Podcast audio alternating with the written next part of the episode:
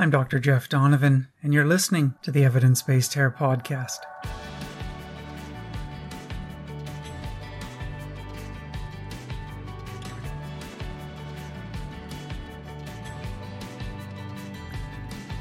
Welcome to the Evidence Based Hair Podcast, Season 3, Episode 8. This is the final episode of Season 3. Evidence Based Hair is a podcast produced for practitioners around the world who care for patients with hair loss. For those who simply find the topic of hair loss as intriguing and fascinating as I do, this podcast will also be of interest. Each week, I'll review a handful of research studies that are changing how we think about hair loss. I'll introduce them to you I'll help you digest them, and I'll give you my thoughts on how a given study just might influence how we diagnose and treat hair loss.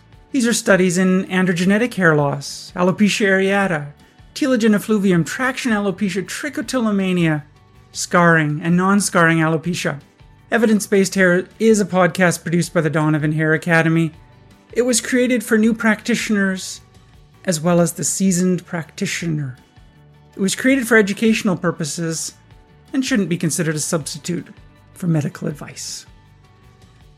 The first Monday of each month is dedicated to topics related to androgenetic hair loss and alopecia areata, and that's where we will turn to today. I'll be reviewing six fascinating studies from the last few months. We'll begin by talking about the role of oral and systemic steroids in the so called JAK inhibitor era. I was fascinated by a title of an article questioning whether we need steroids in the era of JAK inhibitors. I was encouraged that the conclusion of the article was that indeed we do. Have to keep in mind that JAK inhibitors are certainly wonderful treatments for alopecia areata, but they don't help everyone, and in fact, only a third of patients with advanced alopecia areata are helped with the FDA approved drug baricitinib. So we still have a long way to go. Reason to celebrate, but we still have a long way to go in treating alopecia areata. Then we'll move on to a study of periodontitis and the risk of alopecia areata. Periodontitis is a gum disease, one stage further along in periodontal gum disease progression than gingivitis. We'll take a look at a very interesting study highlighting an association between periodontitis and alopecia areata. Then we'll look at a study of microneedling with triamcinolone and alopecia areata. This was a really interesting study. When the pandemic began, I heard of a lot of patients asking me if it's okay to put steroids on their scalp and microneedle it at home because of the lockdown. They can't go in to get their steroid injections. And my feeling was, wow, I, I don't know whether that's efficacious, how often we should do that. That's certainly interesting, it makes some sense. Then the pandemic lockdowns ended, and I never did think further about the role of microneedling of steroids with alopecia areata. Well, a nice study does look at this issue of microneedling with triamcinolone acetonide, comparing injections to simply placing it on the scalp and microneedling it. We'll take a look at this very interesting study. Then we'll move on to three studies in androgenetic hair loss a very nice study in transgender men and women addressing whether or not hair loss occurs from the hormonal treatments that patients go on, especially in transgender men who are given hormones, especially testosterone, to induce virilization. Are some of these individuals experiencing hair loss? Well, a very nice study asks and answers this very question, and we'll take a look at it. And the answer is yes, that testosterone administration does cause hair loss. And we'll take a look at the differences in transgender men and transgender women. Then we'll take a look at microneedling and androgenetic alopecia, a nice study showing a benefit of microneedling with 1.5 millimeter microneedles.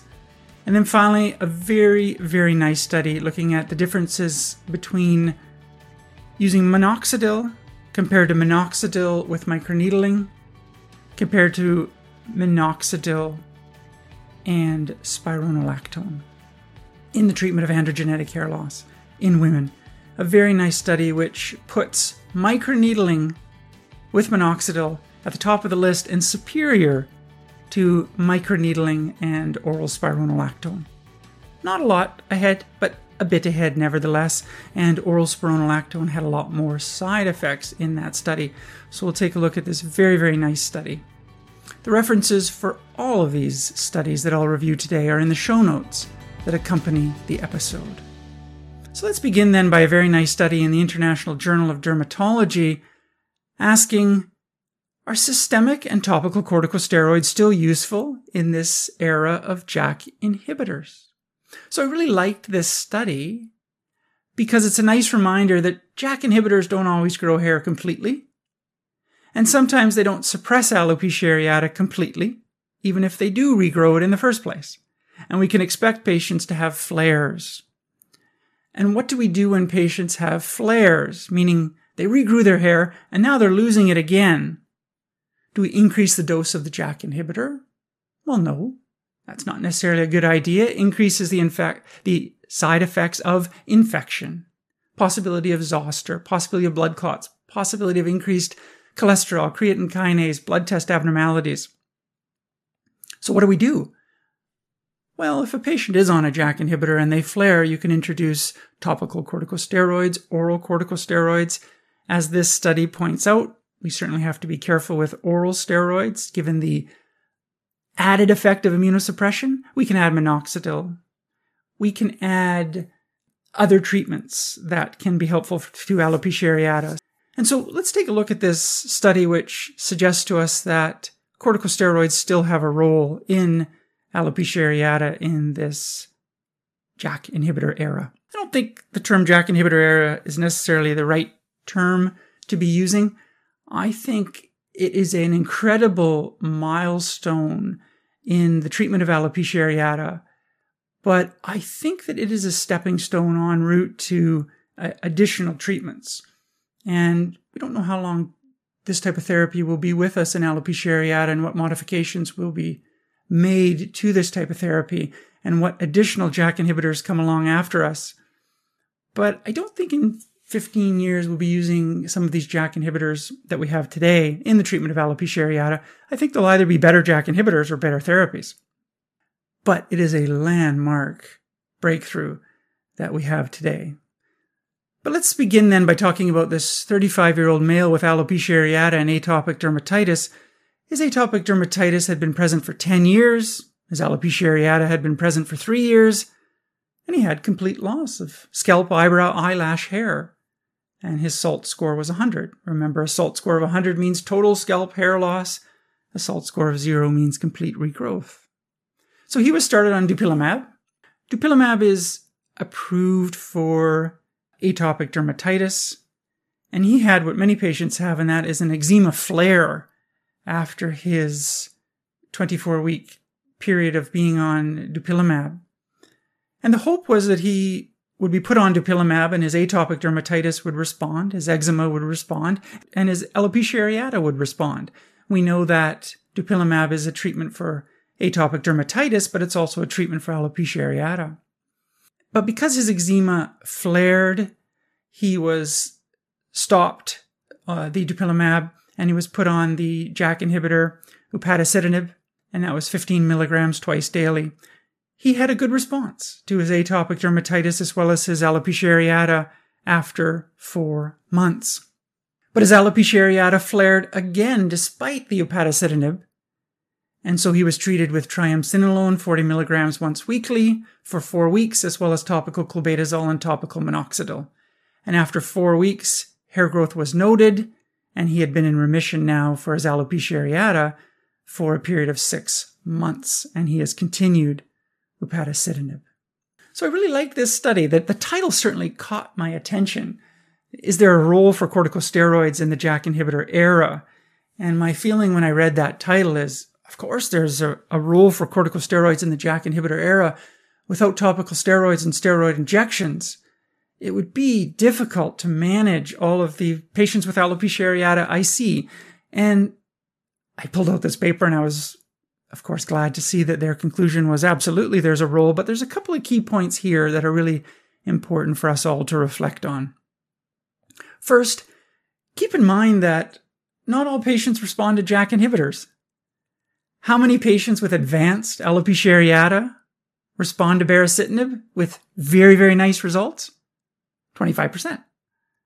How many patients with advanced alopecia areata respond with good results? 30%, 33%. So we have to keep in mind that JAK inhibitors are extremely valuable for advanced alopecia areata. They're one of the most important tools we have in our toolbox, but not all patients respond. So I think we should certainly use 2022 to celebrate this breakthrough of FDA approval for baricitinib, but I think that we have to remember that we've got a long way to go. And when new JAK inhibitors come out, I'm going to be very excited. But right now, we're at a, about a quarter of patients having outstanding results and a third of patients having pretty good results with advanced alopecia areata. So not everybody responds to JAK inhibitors, so we need other tools in our toolbox. One of those tools is corticosteroids, especially topical steroids and steroid injections. So if a patient doesn't respond well, it might be that we stop it and use another treatment instead of a JAK inhibitor, or we use another treatment with a JAK inhibitor. But once we use a JAK inhibitor and a good response occurs, we'll often continue the JAK inhibitor and use another treatment if a flare occurs. And in this case, corticosteroids can be used. When we're using topical treatments with JAK inhibitors, we have to remember it has a lot better safety than when we use oral treatments that carry the risk of further immunosuppression. And in fact, various health regulatory bodies have been pretty straightforward by saying, listen, if you're going to use other immunosuppressants with JAK inhibitors, you've got to be really careful. I think if you're going to use oral steroids with JAK inhibitors, if you're going to use other biologic with JAK inhibitors, you really got to know what you're doing and you really got to have some advanced training in the use of these medications. We increase the risk of immunosuppression, we increase the risk of side effects. And so I'm not a great fan of combining systemic medications with JAK inhibitors if I don't have to, at least now, because there's not a lot of data to back us up and it certainly isn't the standard of care. Do keep in mind that even when a patient responds well to JAK inhibitors, flares can occur. So when a patient comes back to see me, they've been put on tofacitinib, they've been put on baricitinib, they come back 24 weeks later, they come in the office, you can tell that we've regrown a whole lot of hair. You can just tell by the smile on the face. You can tell by the way the patient walks, the patient, the way the patient holds their head. The thing you have to always be humble to is that patient can go on to lose hair again. I think we need to celebrate when a patient comes back and they used to have almost total hair loss and now they're sprouting hair all over. We have to celebrate. Absolutely. But we have to be humble to the fact that a patch could occur in the future, further hair loss could occur in the future, alopecia areata can flare. So when a patient says to you, Doc, do you think I'm out of the woods? Do you think that this is it? I've got the drug forever? Hard to say. Some patients do flare.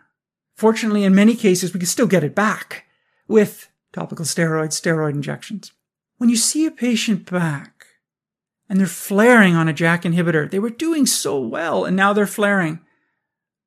10 years ago, not 10, maybe 5, we would increase the dose of, J- of JAK inhibitors.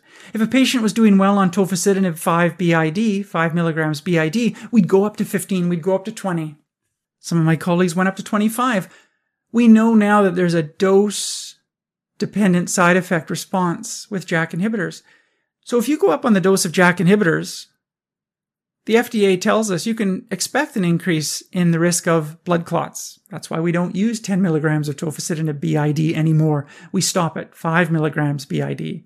You can expect an increase in cholesterol if you're going to go up on your dose of JAK inhibitors. You can expect an increase in creatinine, chance of zoster infections, chance of non melanoma skin cancer down the road. So we have to be careful about going up on a JAK inhibitor. So if a patient is flaring with their alopecia areata, the answer may not be to go up on the JAK inhibitor. The answer is to look in the toolbox, open it right up and say, what else is in there? What else can I use? And this author suggests topical steroids, minoxidil, and steroids as well. So they used intramuscular triamcinolone and their point is that corticosteroids are still in the toolbox in the JAK inhibitor era. And so the way I view it is that when alopecia areata increases in activity and we get hair loss, we bring on board a treatment to suppress that activity. And then if we are maintaining low activity, we continue the treatment. If we continue at low activity for long enough, we're talking nine months, a year, two years, maybe, just maybe, we can think about reducing the dose of the immunosuppressant. We have to be careful. We know that that doesn't always work. And in fact, in many cases, you get rebound and you get sometimes worse hair loss than you started with. So you have to be very careful about reducing the dose of an immunosuppressant, especially JAK inhibitors. But if you get flares, you can introduce corticosteroids. If you get a patch or two of alopecia areata, you can get the patient to consider corticosteroid injections or topical steroids or minoxidil. So we move on now to a very nice study from Korea addressing the relationship between periodontitis, this periodontal gum disease, and the risk of alopecia areata. I really liked this study. It was published in the Journal of the European Academy of Dermatology and Venereology, November. Have you heard about all of the interesting cases over the last several years of patients that have a gum abscess or a tooth infection or a, some sort of gum issue? and they develop alopecia areata and someone says, I think there's an association between gum issues, teeth issues, and alopecia areata. And when you hear that, they're often case reports or anecdotal and you feel, I don't know. I don't know what to think. It seems interesting. They have their gum disease. They get alopecia areata. They treat their gum disease. Their alopecia areata sometimes improves. But this study looks at it on, on a bigger level. So let's take a look at it. Periodontitis is a gum disease it starts with inflammation in the gingiva, and so gingivitis is the first step en route to periodontitis. But after gingivitis, if the gingivitis isn't treated, the inflammation spreads deeper, below the gums, along the roots of the teeth, and the result is permanent damage to the tissues of the periodontal ligament. And teeth can be lost, gums recess, teeth become longer. And so we have this spectrum from healthy gums to gingivitis the gingivitis isn't addressed, you get periodontitis. If the periodontitis isn't addressed, you get loss of teeth. So gingivitis is inflammation limited to the gum line. 50% of the world, Western world especially, has gingivitis. And periodontitis is the next step if gingivitis isn't addressed, associated with loss of the jawbone, the periodontal ligament, and the root cementum. So patients with gingivitis can develop periodontitis if they don't treat their gingivitis. And certainly periodontitis is a more serious form. Patients might not have any symptoms. They might go to the dentist and the dentist says, you know, your gums are receding. Your gums used to cover your teeth and your teeth used to be small. Now your gums are receding and your teeth are really long. Have you noticed how long your teeth are? That may be periodontitis. So patients may have no symptoms, but they may have puffy gums, swollen gums, bleeding gums. Symptoms that we think about with gingivitis, they may have bad breath. Receding gums is a, is a feature of this periodontitis, giving longer teeth, and they may have painful chewing. So periodontitis is influenced by oral hygiene and good brushing of the teeth. So if you stop gingivitis, you can stop the progression to periodontitis. But there's other risk factors for periodontitis, including smoking, genetics, age, diet, diabetes, and stress. And it's currently thought that periodontitis may have features of an autoimmune disease. And in fact, several studies have suggested that the inflammatory response is very much what we see in autoimmune diseases. The bacteria in plaque can induce antibody formation, and you can get autoreactive T cells, natural killer cells, auto antibodies. And so there's thought to be very strong genetic factors in periodontal disease. And in fact, when I take a history of a patient with hair loss, there are several features in the history that make me feel, hmm, that's interesting. I wonder if my patient sitting in front of me could have an autoimmune scalp disease. One is if they have a history of various autoimmune diseases, but especially autoimmune diseases like rheumatoid arthritis, like periodontitis, like inflammatory bowel disease, like multiple sclerosis, like psoriasis. These all heighten my awareness that, hmm, I'm obviously going to do just as good of a job looking at the scalp and taking a history as I would have otherwise, but there are certain factors that really cause me to sit up and pay attention. And over the last few years, periodontitis is one of them that causes me to sit up. Maybe we're more aware of periodontitis. I don't know. Maybe as one ages, more people around you have periodontitis. But periodontitis is thought to be autoimmune in nature, at least in some studies, and patients with periodontitis have an increased risk of lupus, psoriasis, rheumatoid arthritis. What about alopecia areata? Well, there's been these sporadic reports in the literature about the association between dental disease and alopecia areata. So these authors from Korea became very interested in addressing the relationship between periodontitis and alopecia areata. So they used the National Health Insurance Service Claims Database, a huge database of medical information, to compare 68,000 patients with periodontitis to 68,000 patients without periodontitis. And they asked the question, how common is alopecia areata in this group? Well, there was a statistically higher proportion of patients developing alopecia areata in the periodontitis group, 36% increased risk, hazard ratio 1.36. And that was true for patchy alopecia areata, true for alopecia totalis and universalis. Children and young adults with periodontitis had an even higher risk of alopecia areata, hazard ratios of 2.01, 2.06. And the authors showed that patients with periodontitis had an increased risk not only for alopecia areata, but lupus, hazard ratio 2.97, rheumatoid arthritis, hazard ratio 1.18, and atopic dermatitis, 1.22. So, a really nice study showing this association between periodontitis and alopecia areata. And patients with periodontitis may be at risk for alopecia areata. The mechanism is not known. Not all patients with periodontitis go on to develop alopecia areata, of course, but it's a risk. And it may be that when a patient has periodontitis, it's telling us you have a predisposition to autoimmune disease. You have a predisposition to develop alopecia areata, systemic lupus, rheumatoid arthritis, atopic dermatitis. You may never develop it, but you have this risk of autoimmune disease.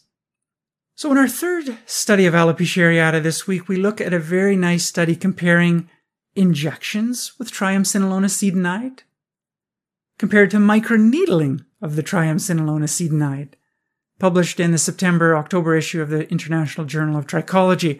I really like this study. When the COVID lockdowns occurred in the spring of 2020, many, many patients would contact our office and ask, I can't get in to see my dermatologist to do steroid injections, but I've been told to buy a microneedling device, put my topical steroid on my scalp, and microneedle it. It'll be good good enough. It'll be just as good as steroid injections. And so my thought at that time was, sure, it's a great idea. How often do we do the microneedling? How often should we put on the steroid on the scalp? What steroid should we use? Should we use clobetasol, which we usually use?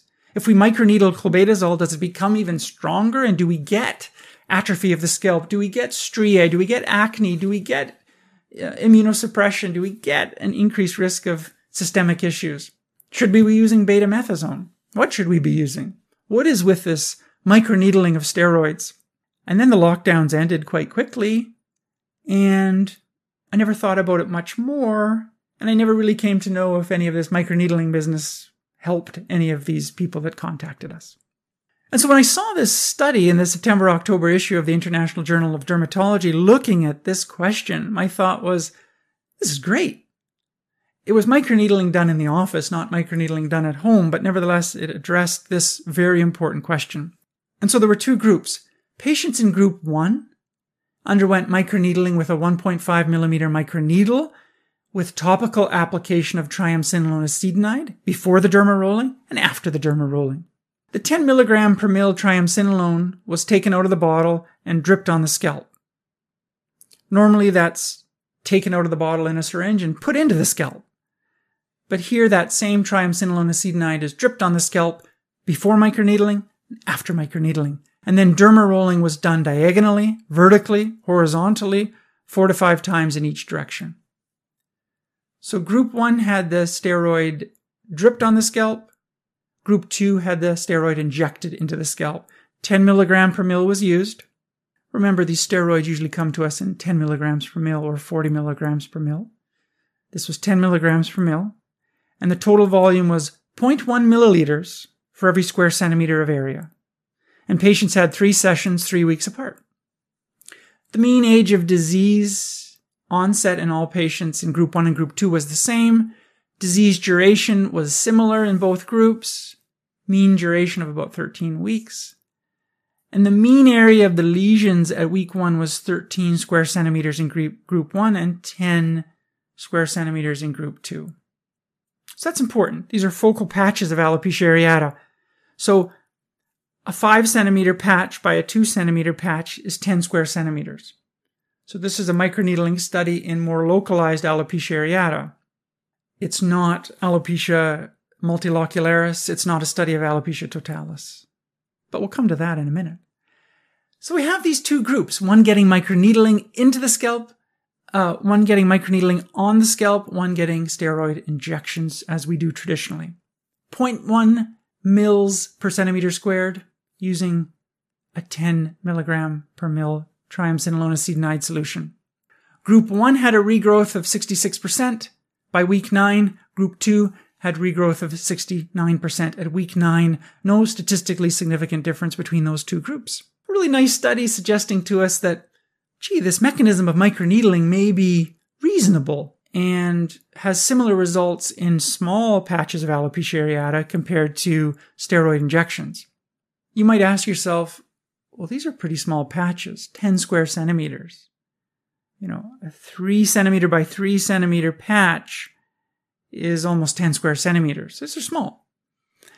But a really important study to know about is the study from 2014, which looked at microneedling with triamcinolone in this same manner, published in the Journal of Cutaneous and Aesthetic Surgery, with larger areas of hair loss.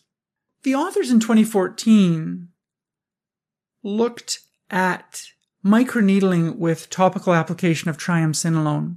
They described two patients who had no improvement with steroid injections, no improvement with topical steroid creams, no improvement with minoxidil.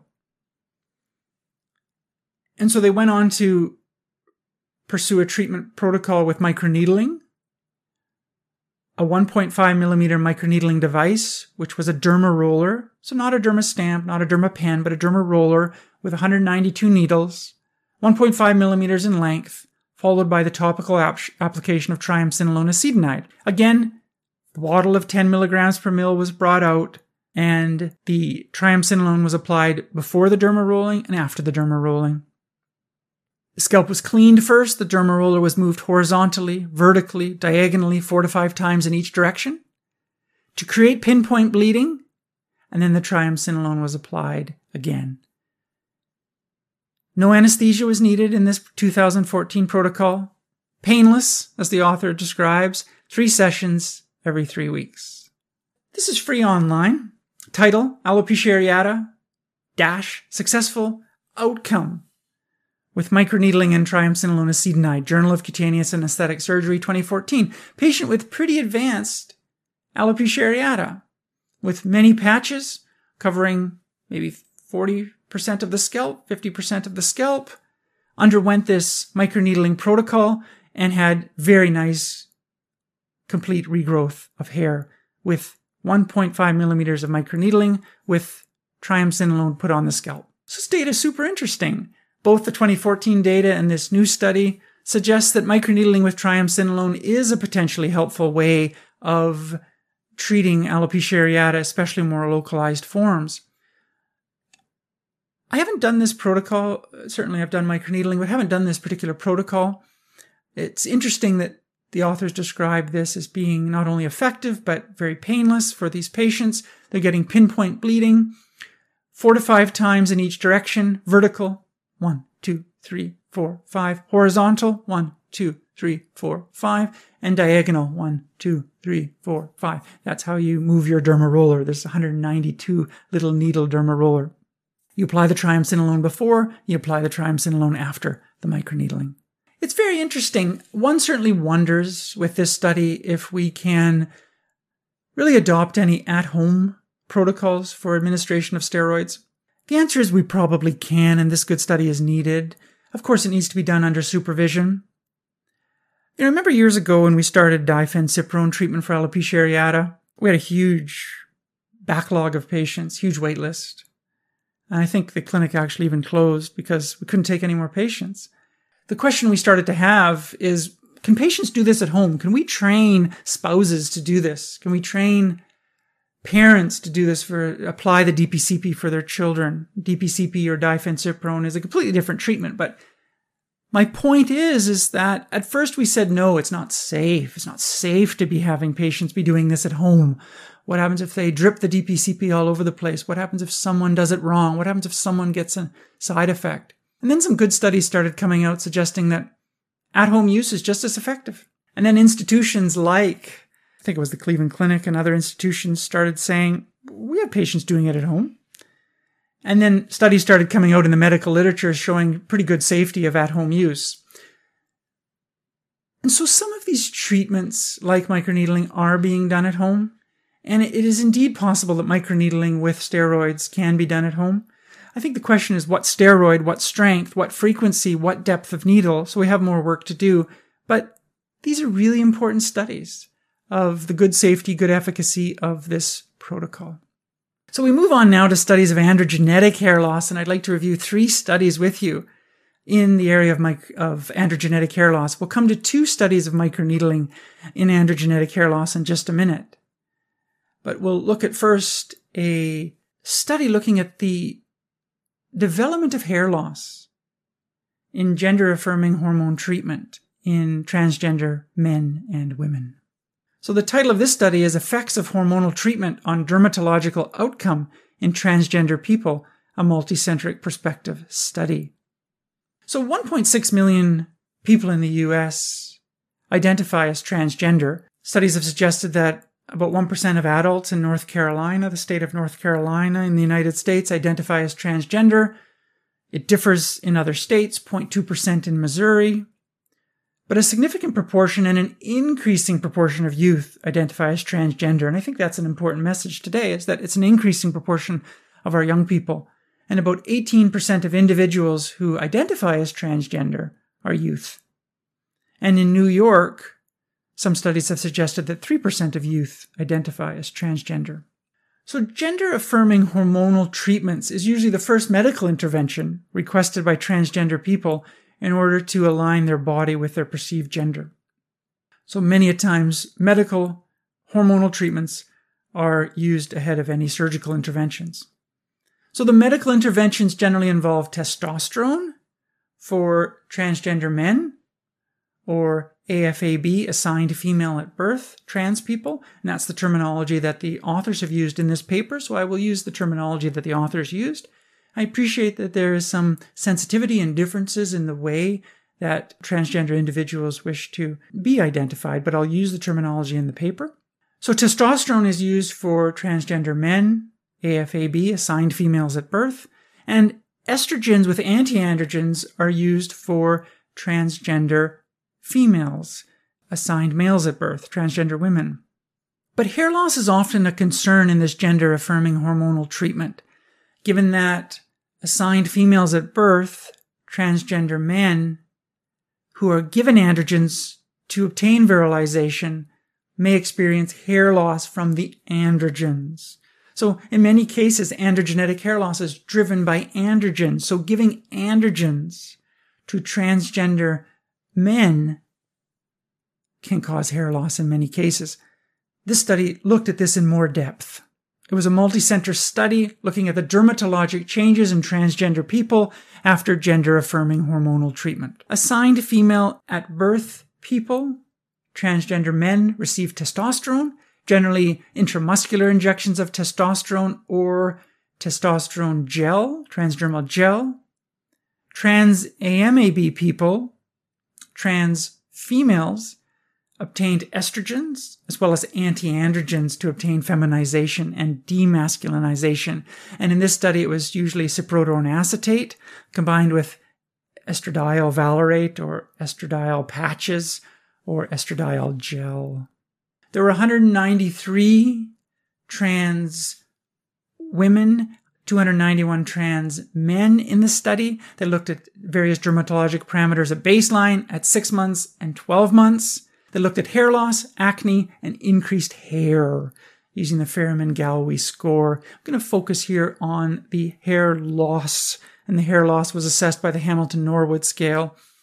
In AFAB people, trans men, the Hamilton Norwood scale increased over 12 months from 1.07 to 1.21.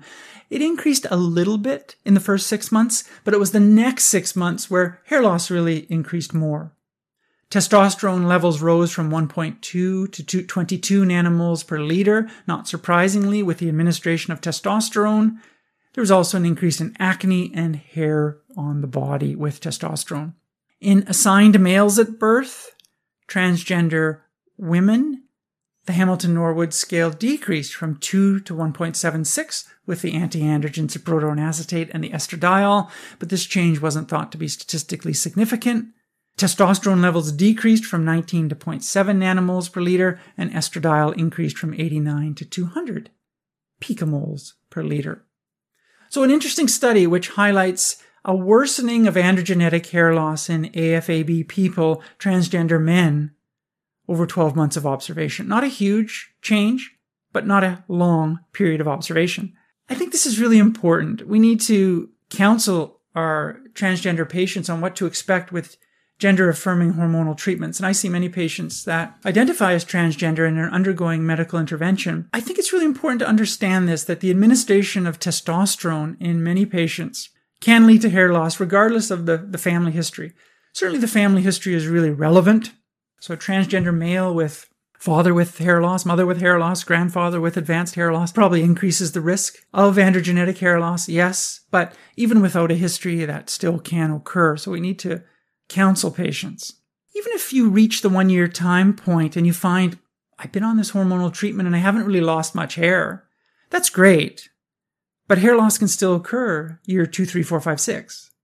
Maybe your genetics that are driving androgenetic hair loss are going to kick in at 36 or 42. And so when they see testosterone on board at 22, that doesn't cause hair loss. The genes driving the hair loss are ready to go in 10 years from now. So you don't get much hair loss if you undergo gender affirming hormonal treatment at 23, 25, 27, 31.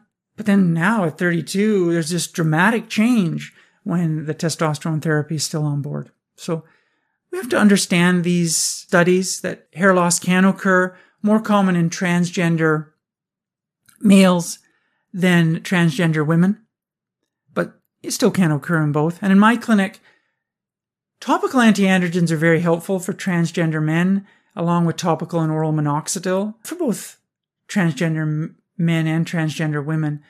But oral minoxidil and topical minoxidil are playing a really, really important role in the management of hair loss in individuals that identify as transgender. So, nice study next looking at microneedling with minoxidil solution in androgenetic hair loss. So, microneedling continues to be very popular. Patients are buying microneedles on the internet. They're using it at home. They're making their scalps bleed. They're doing it weekly, every two weeks, twice a week. No one knows what to do. People are using different devices, different techniques, different protocols. And so we've got a whole lot of red scalps out there. Is it helping? Probably some of them are helping. Some of them are getting more hair loss. Some of them are getting more hair shedding. Some of them are getting a telogen effluvium. So it's a frustrating world out there of microneedling. What technique do we use? What device do we use? What depth do we use? One study comes out showing 0.6 millimeter microneedles are better than 1.2 millimeter microneedles. That changes the entire field. What are we doing with these 1.5 micromillimeter microneedles? Next study comes out showing that a 1.5 is the one we should use, and everybody switch backs to a 1.5. So it's a confusing world out there. The first question is why does it work? Does it work? Well, studies in animal models and some clinical data suggest that microneedling probably promotes the Wnt beta catenin, tenin, depending on how you want to pronounce it, signaling pathway, and the Wnt pathway is key for stem cell activation and proliferation. There's theories that microneedling helps angiogenesis. There's theories it creates these little micropores in the epidermis and drugs get in better. So microneedling is used to get minoxidil into the scalp more effectively. It's used to get lots of drugs into this into the skin. And there's theories that microneedling enhances minoxidil sulfotransferase enzymes in the skin. And so when you put minoxidil on the scalp, it works all that much better because the sulfotransferase enzymes are upregulated. So all these different mechanisms. But if you're going to talk about microneedling in androgenetic hair loss, you have to know about the landmark 2013 study by Dhurat and colleagues. And if you don't know the Dhurat and colleagues study of 2013, you should because it's fundamental to any discussion of microneedling. And so Dhurat enrolled 100 patients with androgenetic hair loss and divided them into two groups. First group which was 50 patients, had microneedling with 1.5 millimeter microneedles, and they had twice daily application of minoxidil lotion. The second group, 44 patients, was given only 5% minoxidil. That was the minoxidil only group. So one group doing minoxidil with microneedling, one group doing minoxidil alone, and they assessed the responses on a seven point scale, with plus three being an outstanding result, plus two being good result, plus one being yeah, some improvement, zero being not really anything, minus one being a negative response, minus two and three being significantly worsening of hair loss. In the Dhurat 2013 study, the mean change in hair counts at week 12 was significantly greater for the minoxidil microneedling group compared to the minoxidil only group, 91 versus 22 hairs. And investigators felt that 40% of patients in the combo group had good results, plus two and plus three responses, compared to none receiving minoxidil only. Patients themselves thought there was some pretty good results with the combo treatment. 82% of patients felt that they had 50% or more improvement in the minoxidil microneedling group compared to just 4.5% in the minoxidil only group. The Dhurat study is a key study suggesting that, hey, this microneedling approach is pretty reasonable. Now we have a study Lingling and colleagues in the Journal of Cosmetic Dermatology in July looking at microneedling. It's a study from China which set out to evaluate the benefits of microneedling in 18 patients, 10 females, 8 males. Dhurat was a study of males, and here we have a study of 10 females, 8 males, 18 in total. Mean age was 37. Most were Hamilton Norwood 2 3 for the male group and Ludwig 1 for the female group. So the microneedling procedure was very typical, similar to the Dhurat study. A 1.5 millimeter device rolled longitudinally, vertically, diagonally to get pinpoint bleeding. 5% minoxidil was used after the microneedling and it was rubbed in for three minutes. And patients were getting this weekly for six sessions and they applied minoxidil twice daily at home. They used the scoring system used by Dhurat, seven point system, plus three being outstanding, plus two being pretty good, plus one being somewhat good, zero being nothing. All patients in this study benefited from microneedling. 61% had mild improvement when physicians were asked to rate the improvement. 33% had moderate and 5.5% had really significant improvement. When patients evaluated their responses, 39% said it was mild improvement, 55.5% said moderate and 5% said obvious. And 50% of patients themselves were moderately or greatly satisfied with the treatment. So it lacks a comparative group in this Lingling study, but it's very similar to the Dhurat study. 40 to 50% of patients that do this microneedling technique with minoxidil and apply minoxidil at home are pretty satisfied with their outcomes. So now we come to a really wonderful study, our last study of season three, episode eight, the last study of this year. And that's Liang and colleagues, published in Frontiers in Medicine, titled Efficacy and Safety of 5% Minoxidil Alone, Minoxidil plus Oral Spironolactone, and Minoxidil plus Microneedling on Female Pattern Hair Loss a prospective single center parallel group evaluator blind randomized trial. Why such a long title? because it was a pretty involved study. And I really like this study. If you want to see how good studies are designed and the different parameters which are useful to study, pull up Liang and colleagues, Frontiers in Medicine, July 2022. So the author set out to determine whether adding microneedling to a topical minoxidil plan or adding spironolactone to a topical minoxidil plan works better than topical minoxidil alone. So they designed a prospective, single center, parallel group, evaluator blind, randomized controlled trial with 120 women with female pattern hair loss. Patients were assigned to three groups minoxidil alone, once daily, minoxidil plus spironolactone, 80 to 100 milligrams. Remember, these are all females in this study. Or minoxidil with microneedling, microneedling every two weeks for 12 sessions. And so the authors evaluated several parameters at baseline and at week 24, including hair density and hair diameter by dermoscopy, scalp tissue structures by ultrasound, physician global assessments using that famous seven point scale as well as the Sinclair stage of hair loss, one, two, three, four, five, patients' evaluation of how well they think they're doing, a patient questionnaire on quality of life, and Sinclair hair shedding score and side effects.